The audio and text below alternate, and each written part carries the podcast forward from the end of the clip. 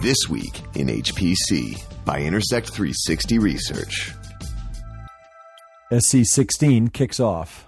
And new technologies on Top 500. It's This Week in HPC. Hi, everyone. Thanks for listening into this special episode of This Week in HPC with Intersect 360 Research, distributed in partnerships with our friends at top500.org. We are live from Salt Lake City, Utah at SC16, which is now kicked off and kicked off in grand fashion as usual. I'm Addison Snell with Intersect 360, joined as usual by Michael Feldman, editor of top500.org. How's it going, Michael? Very good. Never a dull moment here in Salt Lake City. I tweeted earlier, for those of you following me, that this is SC16, where I say I'm running to a meeting, and I mean it literally. I am running to get to my meeting. It gets that kind of busy here, but that's because there's that much to see. And I'm, for me, I'm still digesting everything that's going on. Obviously, we're talking a lot about AI. We're talking a lot about interconnects. We're talking a lot about some new technologies on storage and compute. But the big news that we know we can talk about right now, and it relates to a few product announcements and new technologies, is we can digest the new top 500 list, which which has now uh, become public. Yeah, the top 500, uh, which was announced on Monday here, didn't have a great amount of turnover, but it did have uh, some of the new technologies we've been talking about for maybe the, over the past year inserted into that list. So they finally showed up after uh, sort of being bandied about over the past uh, 12 to 18 months. Yeah, but that's exactly what I'm really interested in here. It's not how many new systems there are; it's that what what's new that's up there. There's interesting things to talk about. Right, and the, the top of the list uh, got a little bit of a shakeup. I mean, the top two uh, Chinese systems uh, stayed put. Those were, of course, the big systems. Nobody overtook those. Right. And while we're mentioning the Chinese, we should mention uh, what sort of happened between the sort of the relative uh, shares between the U.S. and China, which they sort of were reaching some sort of parity last time, and and this time around they actually met almost exact parity. They had the same number of systems exactly I think it was 171 apiece, and even the aggregate performance was almost exactly the same, like a third of the whole performance on the whole list for each of those countries, and then um, the whole rest of the planet split up the rest. So, uh, sort of an interesting statistical artifact. But yeah, it's a new landscape with uh, China and the U.S. now, sort of uh, just sort of vying for a third of the list and, and sort of fighting it out right now. Yeah, you don't know if this might be the new equilibrium, at least for the time being, where China is a third and the U.S. is a third and everybody else is a third. Now, we commented last time when China all of a sudden put a lot of new systems onto the list that uh, we didn't think that that meant that China had just discovered supercomputing. It meant that China had just discovered the list, right? And there's right. a lot of there's a lot of vendor gamesmanship going on in terms of getting your own systems onto the list. Lenovo has actually done very well. There's 99 Lenovo systems on the top 500 list right now. So that's one shy of 20% of the list is Lenovo. You wonder how hard they tried to get that 100th. The leader there is HP with 140 systems. With uh, that, now that includes I think 28 SGI systems, they, which they recently acquired. So actually, they inherited those. So, but they're part of the same company now. So that's that's all fair. Um, and so they actually, I think that's probably one of their biggest shares they've had in quite a while. Um, but yeah, Lenovo's coming up strong, and it's, uh, it's sort of a new landscape there with uh, you know the different companies. IBM sold it right. off to Lenovo. Right, sure. Lenovo inherited a lot of its systems from IBM, right, with that acquisition. Exactly. So, that, but that's the way this list works. That's fair game. So before we leave the top 10, we should note there were two new systems, so a, a, little bit of turnover in the top 10, and that's Cori, the system that, that was being installed over the last, I think, uh, six months or so. They ran Linpack and installed it, and it's, it's presumably in production now. That came in at number five.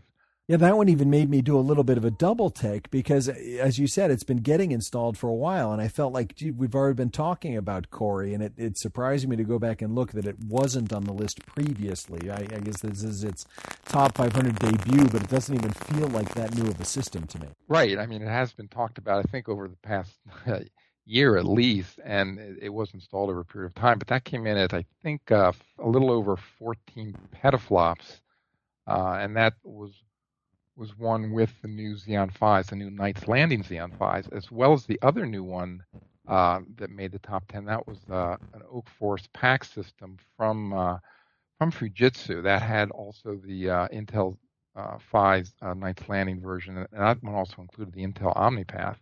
That was number six. And that came in at uh, just over 13, 13 and a half uh, petaflops. So it was pretty close to the Cori system as well. And then everybody else basically got pushed down one, except uh, the number eight system, which was which was Piz Daint at uh, the Swiss National Supercomputing Center. That was number eight, and it actually maintained its position there because it got an enormous upgrade with uh, the NVIDIA P100 GPUs. It added another three and a half teraflops on top of what it had, so that uh, fit back into its number eight slot uh, because now it's pretty close to 10 petaflops. That system. Um, so that was interesting. And the other interesting thing about the Piz Daint system, it's the first uh, Cray XC50 uh, supercomputer, which is uh, one of the announcements Cray had at the, at this week's conference. Now, Knights Landing and the P100 from NVIDIA, those are things that we've talked about before and seen before, but they're really getting to the point now where they're starting to reshape some of the list, and we're getting into these top 10 systems now and, and beyond the top 10 and throughout the top 500. There, there's quite a few Knights Landing systems, and there's quite a few P100 systems, right? Well, actually, there's only two P100 systems. Piz Daint had one, and then uh, an NVIDIA one, which we'll get to in a moment, an NVIDIA built system had the other P100 system. I think there's there's more Knights Landing systems now than P100s, and uh, yeah, that those those are sort of expanded a little more rapidly at, at this point. They're all being counted as accelerators now, and that's another sort of controversy I think going forward. The P the the Xeon Phis that are that are in there standalone uh, processors are, in a sense, are not considered accelerators in any kind of classical sense of the word. So I'm not sure we're going to have to how we're going to exactly track those and track that competition. But yeah, they're they're many core processors, but they're not accelerators. They're native microprocessors. Intel doesn't say they're accelerators either.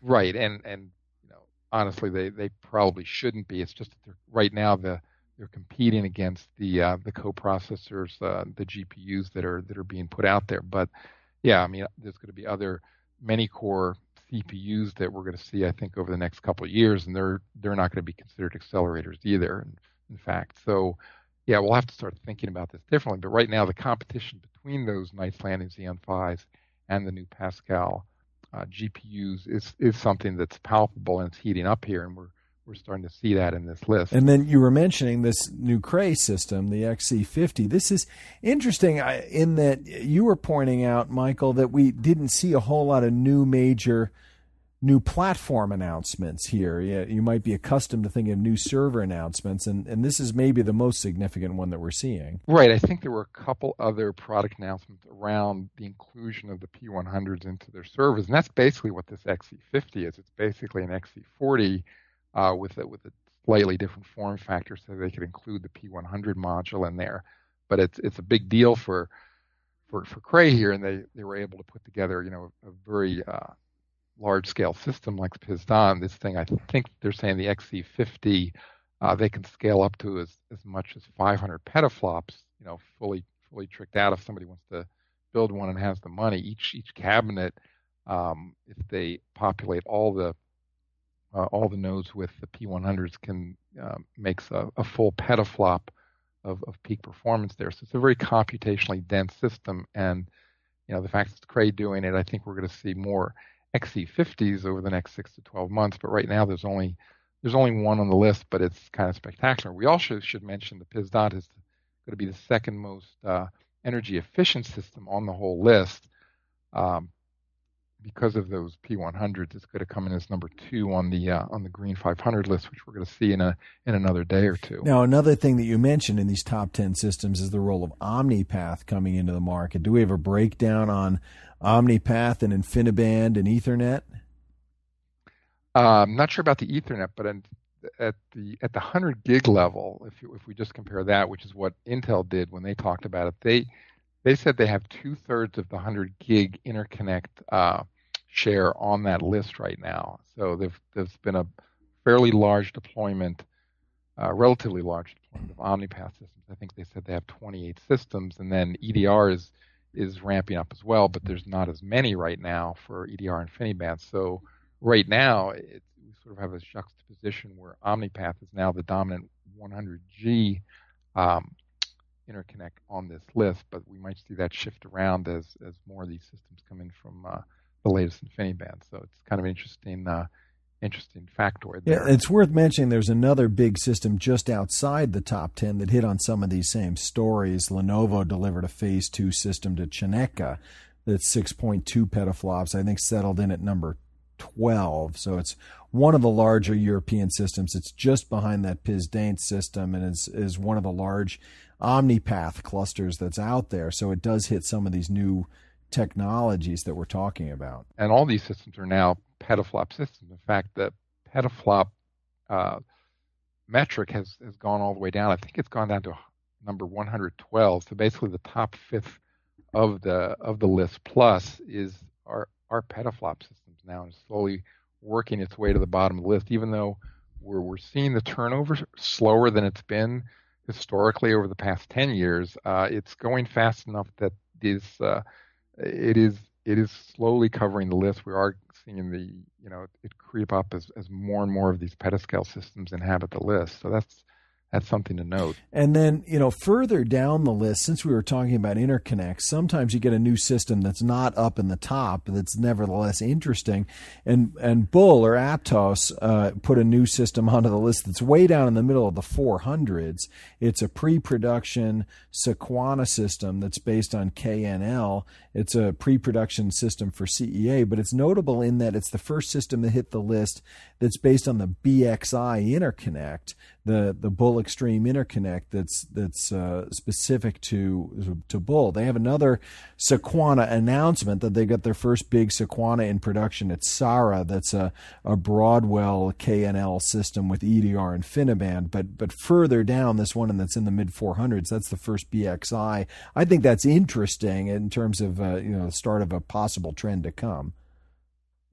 Yeah, especially this is the this is basically the platform Bull wants to extend into into their exascale realm. So they want to take basically this platform and as new componentry becomes available, just keep upgrading it and and uh, they're counting on the whatever processor technology uh, that turns out to be in, in the 2020 timeframe to, to let them hit that exascale. But this is going to be the the fundamental architecture that gets them there over the next uh, five years or six years. Now, you know, we got this traditional top 500 list. I think we're also going to be talking about a lot of technologies around this conference that have to do with hyperscale and AI and, and those kinds of deployments. Uh, Penguin Computing, by the way, has a lot of uh, open compute project based stuff that's starting to hit the list. So, you know, the, the hyperscale stuff is, is having an influence on the top 500 also. Yeah, and you mentioned AI. I mean, that's uh, that's a big topic here. and we can't certainly cover it now, or even in uh, another two or three podcasts. But there's a lot of a lot of the emphasis from uh, just about every vendor out here. They have some machine learning or AI story, and they're they're pushing it pretty hard here. And maybe we can talk about that on uh, the next podcast. yeah, week. well, we're only at about the halfway point. We'll call this our halftime report. We'll come back later yeah. this week. We'll wrap up a little more supercomputing news, then maybe squeeze one more in before American Thanksgiving next week.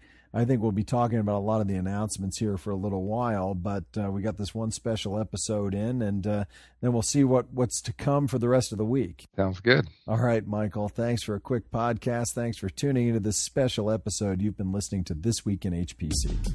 You've been listening to This Week in HPC, brought to you by Intersect 360 Research, actionable market intelligence for high performance computing. For more information, visit intersect360.com.